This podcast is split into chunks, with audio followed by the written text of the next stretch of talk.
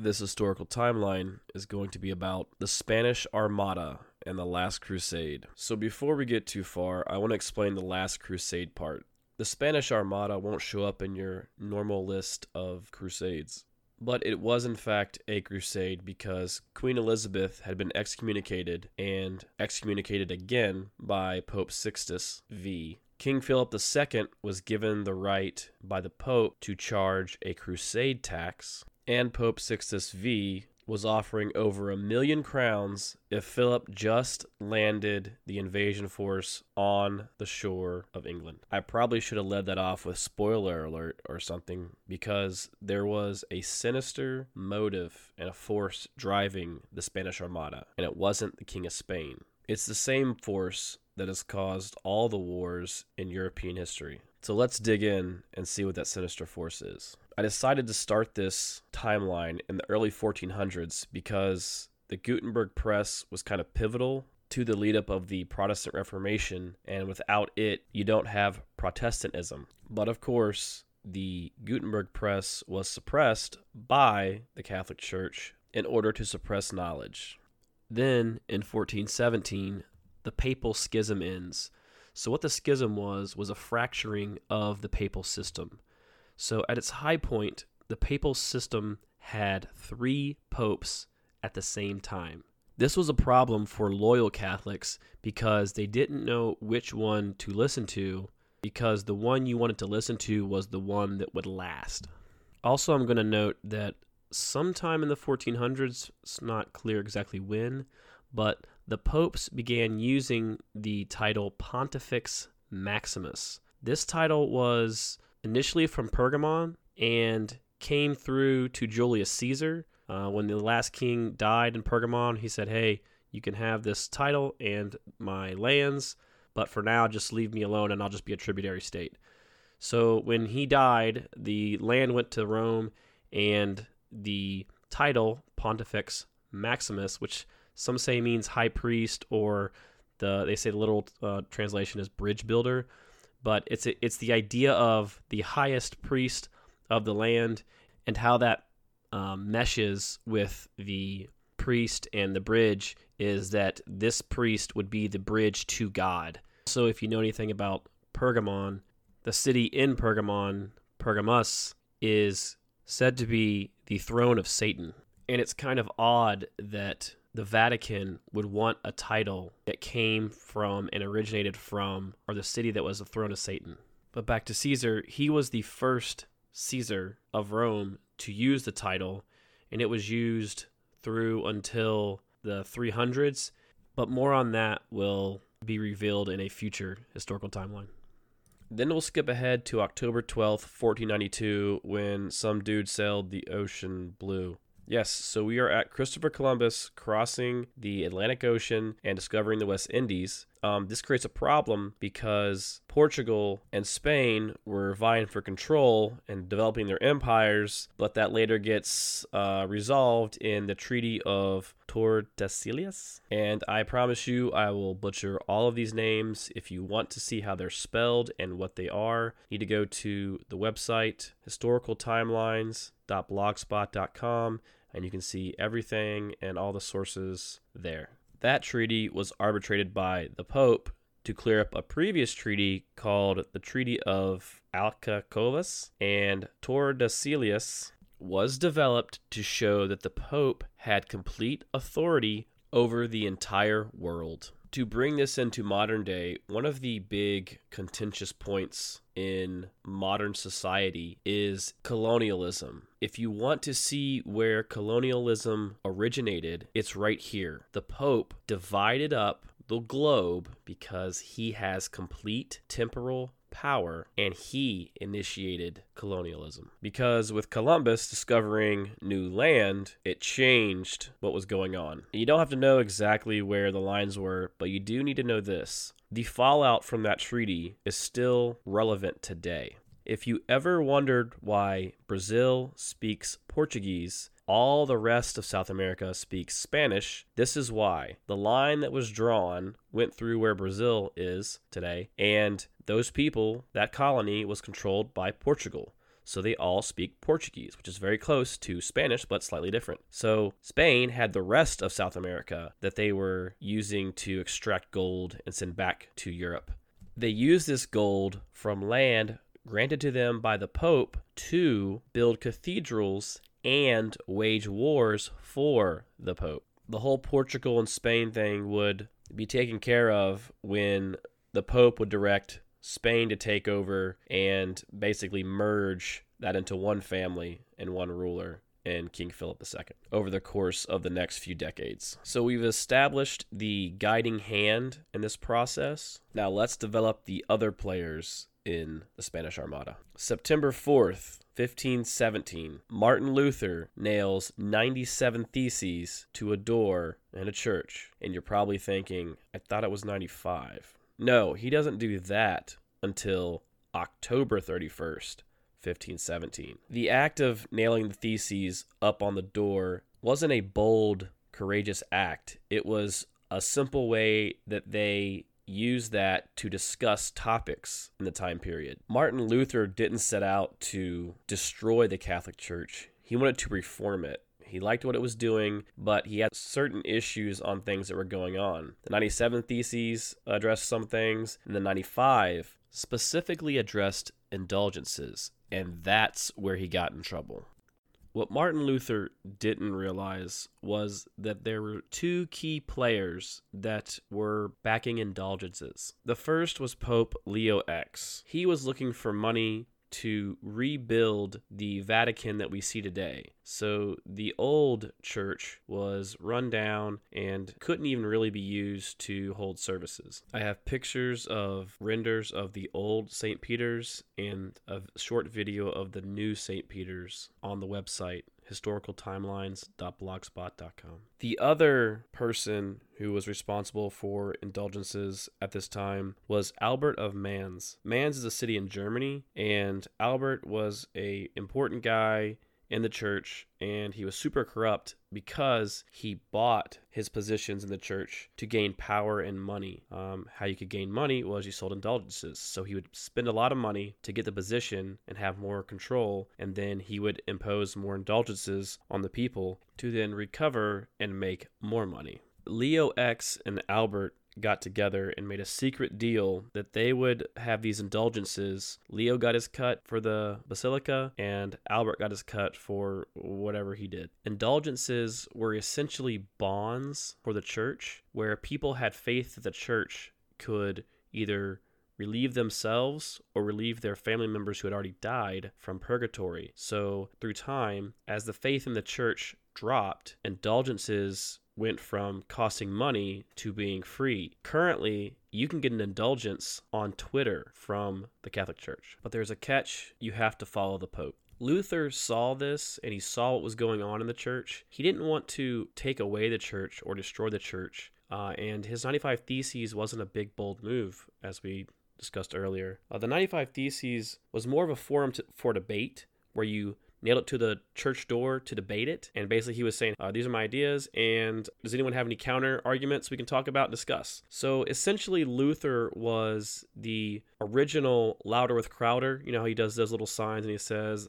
I believe in this, change my mind? That's what Luther was doing. He was just having a debate. Hey, these are the things. How can we make the church better? What Luther didn't know was the height of the corruption behind indulgences that he was preaching out against. Luther assumed the corruption around indulgences was local because what people would do to collect them, priests would go out and they would preach about burning in hell and fire and brimstone and all other stuff. And then they would say, hey, you can avoid that, put some money in. Luther saw that and he was against that. And essentially, the Reformation came about because of the church's reaction to what Luther was doing as innocently as he was doing it. You have to remember the two keys on the Vatican's flag. They are a gold and a silver key. One is temporal power, the other is spiritual power. And the church, as they divide up the globe, they also sold their version of the afterlife. This is the key moment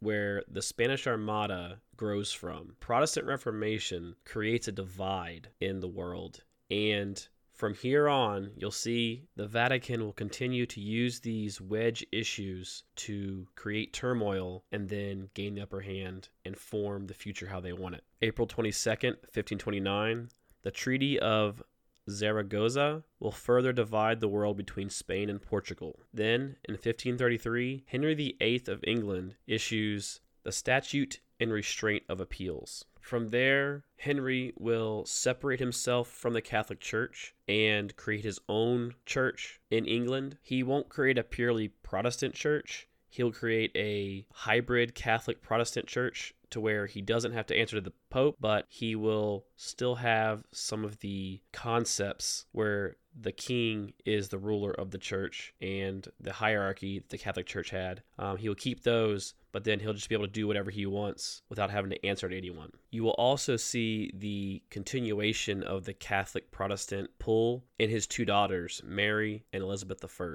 after he dies. September 27th, 1540, Ignatius of Loyola starts the Society of Jesus or the Jesuits, after being injured by a cannonball in 1521. His injury leads him to a vision, which leads him to start the Jesuits. To start off, Ignatius has some issues. In 1518, he sees the sister of Charles V, Catherine of Austria. She's 11 years old, and he is dead set on marrying her because he just fell in love with her. Sort of like love at first sight, but she's 11. At this time, he's in his mid 20s. When he gets injured in the battle by the cannonball in 1521, he can't win her, so he decides to devote himself to celibacy in the church, becoming a priest, and devotes himself to a powerful force that he makes contact with through a very odd ritual he does in a cave. After his injury, Ignatius got deep into mysticism, all because he could not marry this 11 year old girl. The Pope approves of the order and he says that he wants the Jesuits to carry out the complete annihilation of Protestantism. The Jesuits then become the military arm of the Catholic Church, led by what they call the Superior General.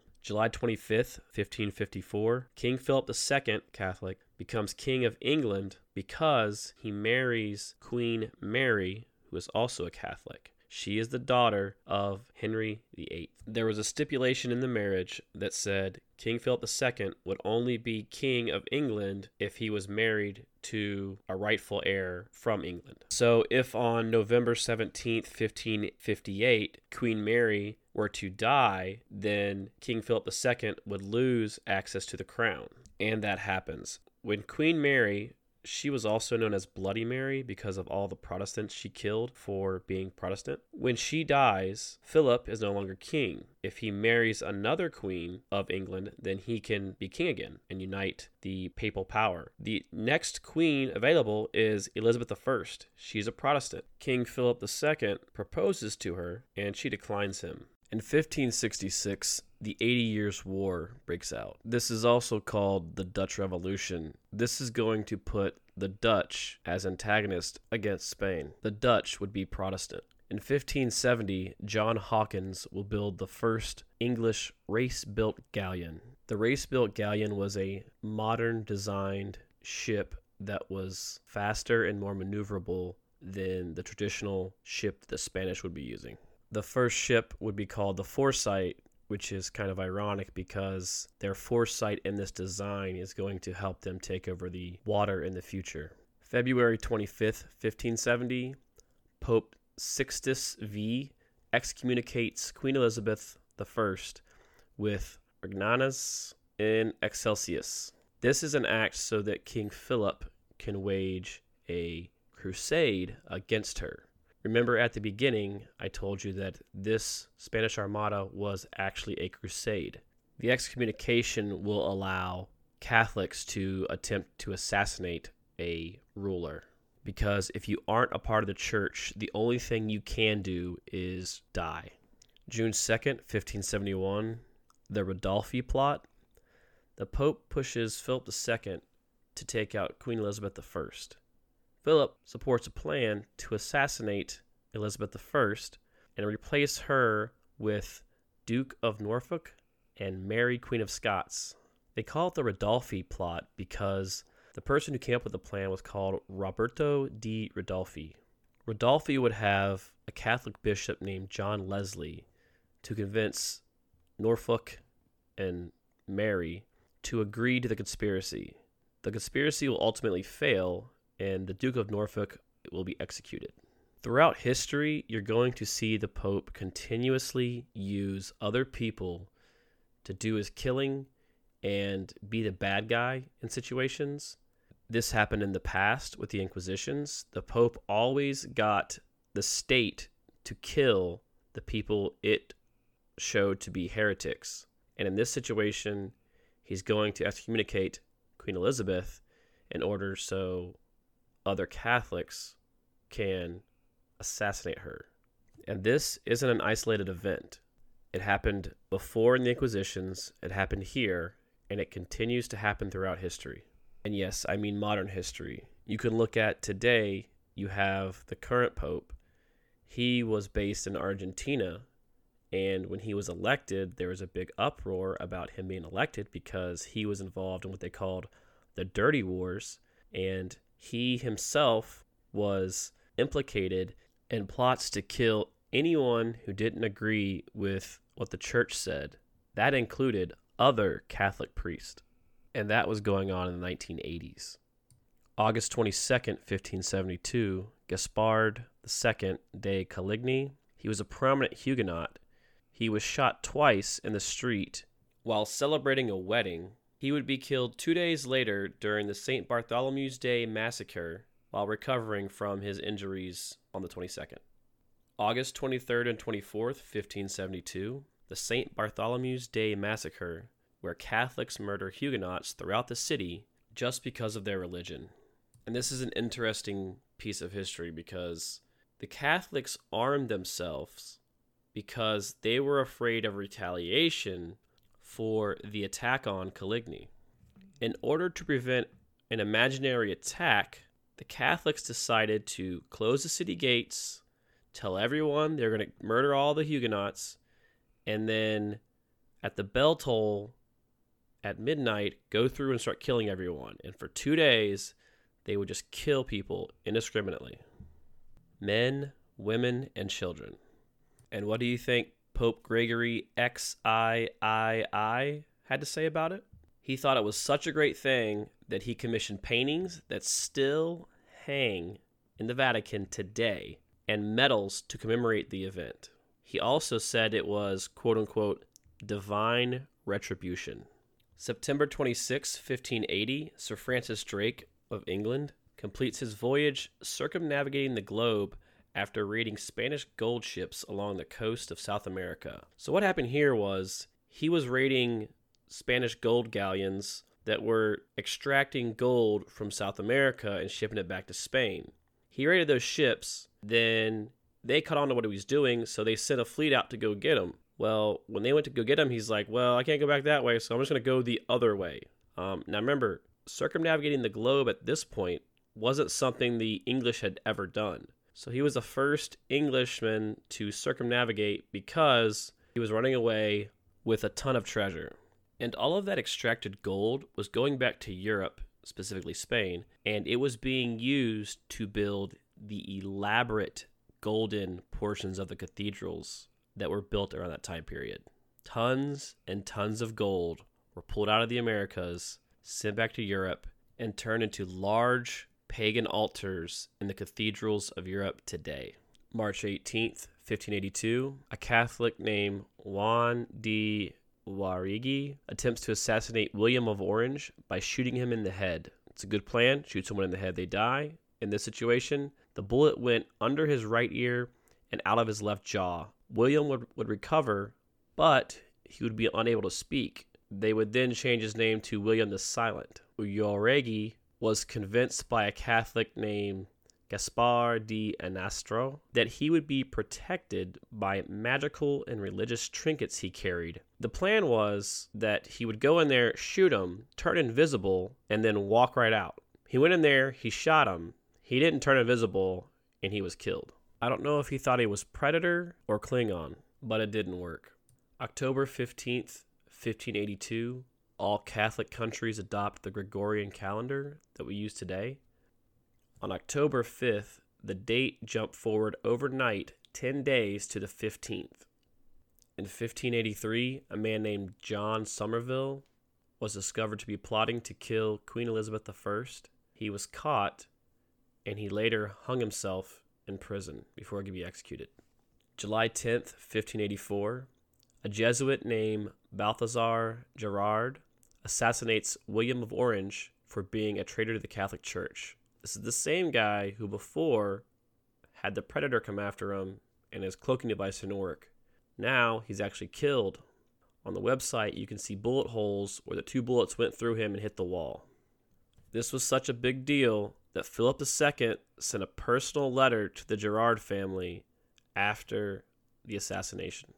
December 31st, 1584, the Treaty of Joinville was signed by Spain and the Catholic League. The treaty would commit Spain to use the money it gained in the Americas with all the gold and everything to finance the war against the Protestants in Europe.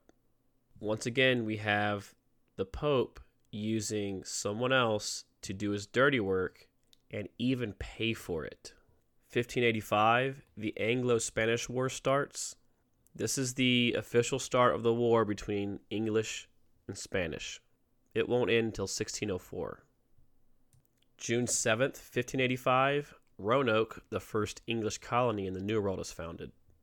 August 19th, 1585, the Treaty of Nonsuch was signed between the English and the Dutch in response to the Treaty of Joinville.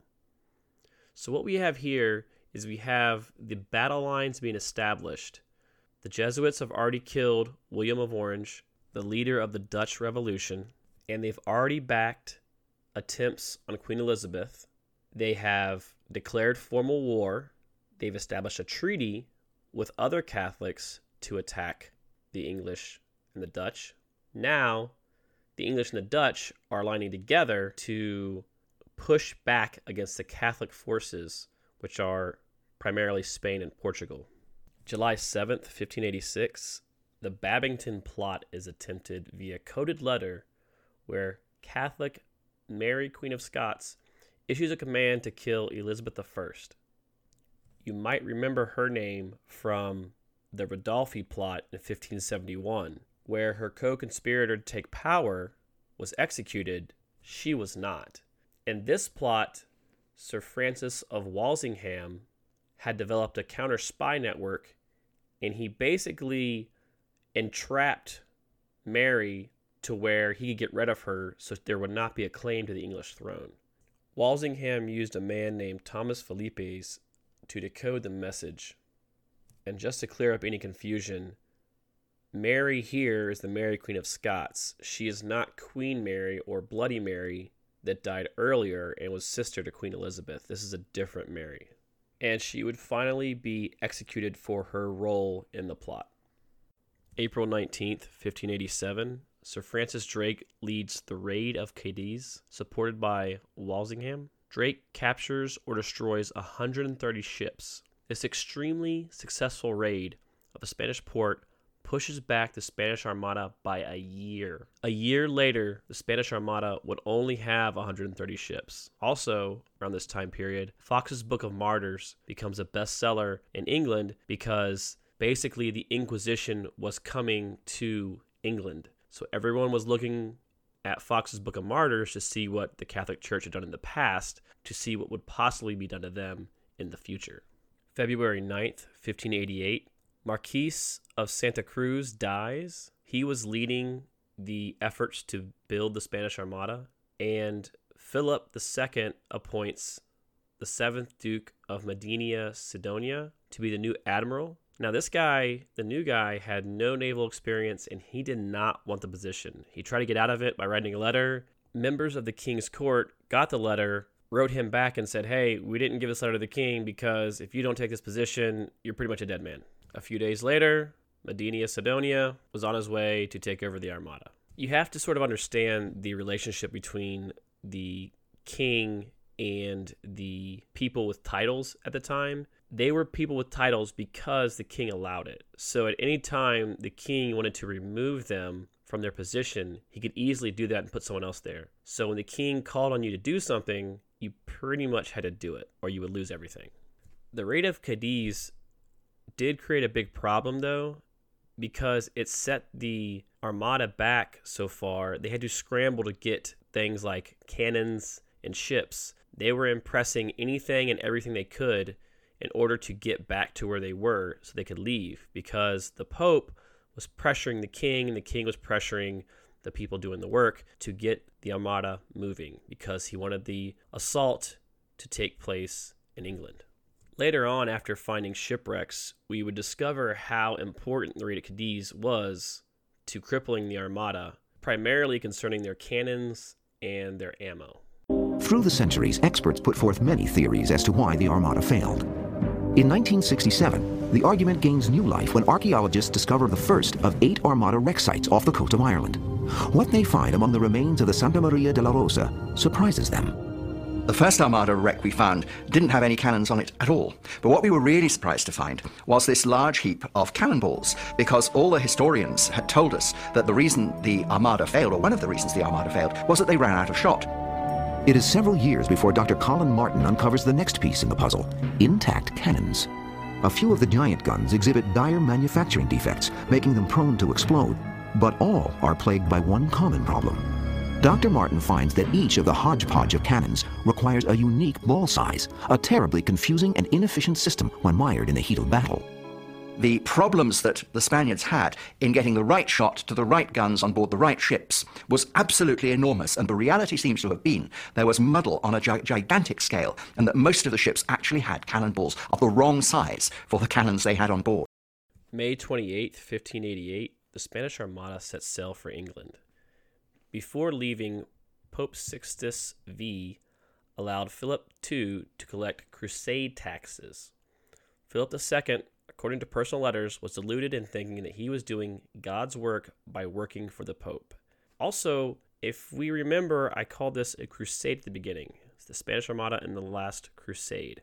If the Pope allows you to collect crusade taxes, that affirms that this is a crusade. And what essentially is a crusade? A crusade is the Catholic Church going to reclaim lands lost to non Catholics. Well, when Queen Elizabeth took the throne, she turned the country from Catholic to Protestant. So Spain going there was going to retake England and put it under Catholic control once again. They would also be instituting an inquisition, so no one was safe. My lords, I can offer you no words of comfort. This armada that sails against us carries in its bowels the Inquisition. God forbid it succeeds, for then there will be no more liberty in England, of conscience or of thought. We cannot be defeated. July 19th, 1588, the Spanish Armada is spotted off the coast of England. Why did it take them almost three weeks? Because they're moving extremely slow the Armada's entire goal isn't just to go to England. They have to go to the Duke of Parma and Calais, pick up the invasion force, and then transport them across the English Channel to England. If they land one group on England, King Philip will get a lot of money for his troubles. What could go wrong? July 21st, 1588, after being stuck in their port because of tides, the English ships begin harassing the Spanish with cannon fire from outside of the range of the Spanish. July 27th, 1588, the Spanish Armada anchors off the coast of Calais, waiting for the 30,000 man invasion army. The problem here is there's no port, so they can't go up to the army, pick them up, and then go out. They have to wait off the coast, and the army has to get rowboats, paddle to them, load up, and then they have to cross the English Channel the problem here is the Dutch are in the area. They have shallower boats. They can go in between the Spanish and the Duke of Parma's force, and they can intercept these rowboats. Two, the invasion force isn't ready. And three, the English are on the outside attacking the ships as they're sitting there. So, with the f- invasion force not being ready, the Spanish Armada will anchor and wait over the night. Now, they know the simple tactic here is for the English to send fire ships at them. So, they're waiting for that, and it comes. As night falls, the English send fire ships into the Armada. The Armada is unable to catch all the fire ships. The rest of the ships have to cut anchor. They don't have time to pull their anchors up. They cut anchor, which means they have no way of stopping if there's a problem. Here again, these anchors they are cutting are going to prove to be a huge problem in the future. July 30th, 1588, the Armada gets into battle order and what appears to have been the English plan was to delay the Spanish Armada. They knew they couldn't really do a lot of damage because at this point, all the firing they have done has not sank or incapacitated any ships. In fact, over the entire ordeal, the English won't sink any ships, they will only capture five. The key here is the strategic moves England is making in delaying them a year back in their port, attacking them with fire ships so they have to cut their anchors, and then harassing them and slowing them down so they cannot make the tide at certain points to get close enough to pick up the invasion force at other points. At this point, the Armada realizes it will be unable to link up with the invasion force, so it decides to go back home. Now, they can't go back the way they came because the English are behind them, constantly harassing them. So they decide, which is a really bad idea, to go north and go around England and then come back down to Spain. September 1588. Now remember, over the entire ordeal, the English will only capture five ships, but Spain would lose between 30 and 70 ships to shipwrecks or scuttling by going around England and hitting storm after storm and not having any anchors to save themselves from being swept across the rocks of the coast of Scotland and Ireland. By October of 1588, Spain would have lost 20,000 dead and up to 70 ships, primarily to shipwreck and storm. December 25th, 1588, 6,000 English sailors defending England died mostly because of disease and starvation on their ships because the Queen, Queen Elizabeth I, failed to pay and supply them. Only a hundred died from engagements with the Spanish. Meanwhile, the Queen was celebrating, quote unquote, her victory. 1590, Pope Sixtus V issues the Vulgate and states it is the only true translation of the Bible. It's not even close to the original. 1598, Henry IV, Protestant of France, France is largely Catholic, issues the Edict of Nantes. This will give Huguenots their civil rights back, which had been taken away because they weren't Catholic.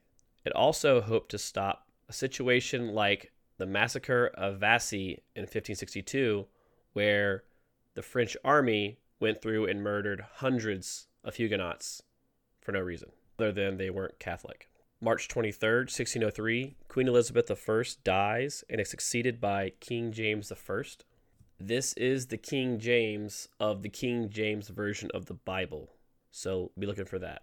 June 24th, 1604, the treason of priest was set to kidnap King James I and hold him until he gave Catholics the terms they wanted in England. The reason here is the Catholics in England were treated poorly because of the constant attempts on the Queen's life and the possible Inquisition that was coming and the Crusade from King Philip the Armada. Queen Elizabeth did also kill a lot of Jesuits that she found, but the Jesuits are the military arm of the Catholic Church. But in general, it was a bad time to be Catholic in England. Then we have it Remember, remember, the 5th of November, 1605, the gunpowder plot was discovered. The plot was planned out by a Jesuit priest named Henry Garnet. The plot was an attempt to put gunpowder under the House of Lords, blow it up, and kill King James and whatever other lords were in there in order to install King James's daughter, Elizabeth on the throne because she was a Catholic. The plot fails. We have the whole Guy Fawkes mask thing, and he was not a good guy, he was a bad guy. He was trying to kill the king. For many years after, on the 5th of November, in England, they would celebrate that day by burning an effigy of the Pope because they knew where these orders originated. This was what the Pope wanted. He wanted a Catholic ruler on the throne in England. In 1609, Jesuits developed a communist testbed called the Jesuit Reductions. The Jesuits would use strong arm tactics and resource control to subdue natives of modern day Paraguay. The Jesuits invented communism. It wasn't Marx, it wasn't Lenin, it was the Jesuits. Marx and Lenin would later carry it out in Russia, but this is where it was created and tested the Jesuits would use slave labor in Paraguay to create items, then ship them back to Europe, sell them, and then use the money to further the Jesuit plans. In 1610, Protestant King Henry IV is killed by a Jesuit named Ravaillac. Remember, he had the Edict of Nantes that gave Huguenots in France civil rights he is now assassinated by a Jesuit. Jesuits are the military arm of the Catholic Church. They excel in assassination attempts of whoever the Catholic Church does not like. 1611, the King James Version of the Bible is produced under the guidance of King James I. Then, in 1615, the Catholic Church starts suppressing Galileo over his heliocentric ideas over this 200 year period, you can see how aggressive the Catholic Church became, especially near the end here. The Jesuits come into their role of assassins and they take every opportunity to kill a leader in order to change the outcome of global events. Over the next hundred years, the Jesuits would get so aggressive that they would end up being dissolved by the Pope himself, and they would even end up killing him, all to control and unify Europe, which they have never been able to do. The Church, Rome, no power has ever been able to unify Europe, and that is their goal. You cannot explain European history without showing the hidden hand of the Pope or the Catholic Church, the Vatican, however you want to say it, showing their hidden hand guiding, killing, murdering, causing wars, all throughout European history. It's there every time. And that's why I like to show you the why, because what leads up to an event and then what happens after is really telling as to the purpose of the event. We all learn about the Spanish Armada, the date it happened, but we don't know the real motivation behind it until you see what they're doing. This is all the Pope establishing his power on earth. I hope you enjoyed this historical timeline.